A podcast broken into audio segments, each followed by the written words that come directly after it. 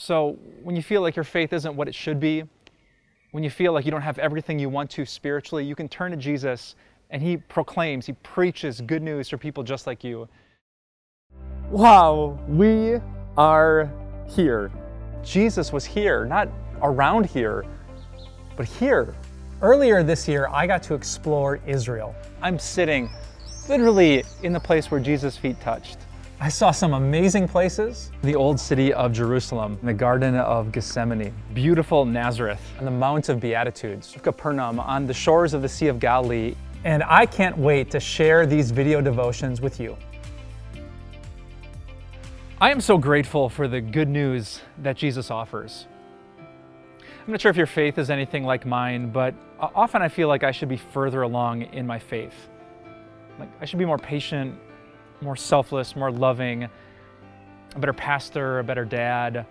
Sometimes my faith doesn't feel like rich and great. It feels kind of poor and messed up. But today I'm standing here in Nazareth. And Nazareth is the place where Jesus preached good news for people like me. And if your faith isn't perfect, for people like you too. Listen to this incredible scripture from Luke chapter 4. Jesus went to Nazareth, where he had been brought up. And on the Sabbath day, he went into the synagogue, as was his custom. He stood up to read, and the scroll of the prophet Isaiah was handed to him. And he found the place where it is written, "The Spirit of the Lord is on me, because he has anointed me to proclaim good news to the poor." I love that little line. The good news of Jesus isn't just for the rich. It's not just for the important. It's for the poor. So when you feel like your faith isn't what it should be, when you feel like you don't have everything you want to spiritually, you can turn to Jesus and he proclaims, he preaches good news for people just like you. That there's grace and there's freedom, there's the favor of God, that God's acceptance of us wasn't based on us being rich and powerful and wonderful. Instead, it's just this good news that we find in the gospel. Standing here in Nazareth makes me so grateful for the kind of Savior that we have.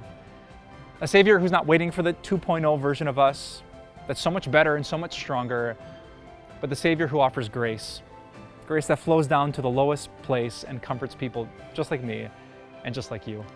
Thank God for Nazareth and the amazing Savior who came from here.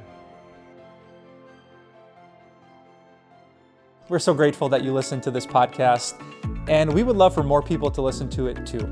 So if you wouldn't mind rating and reviewing this podcast, you can help this message to reach more hearts, more souls, so that more people can be satisfied by the love of God. Thanks for your support, and we'll talk to you soon.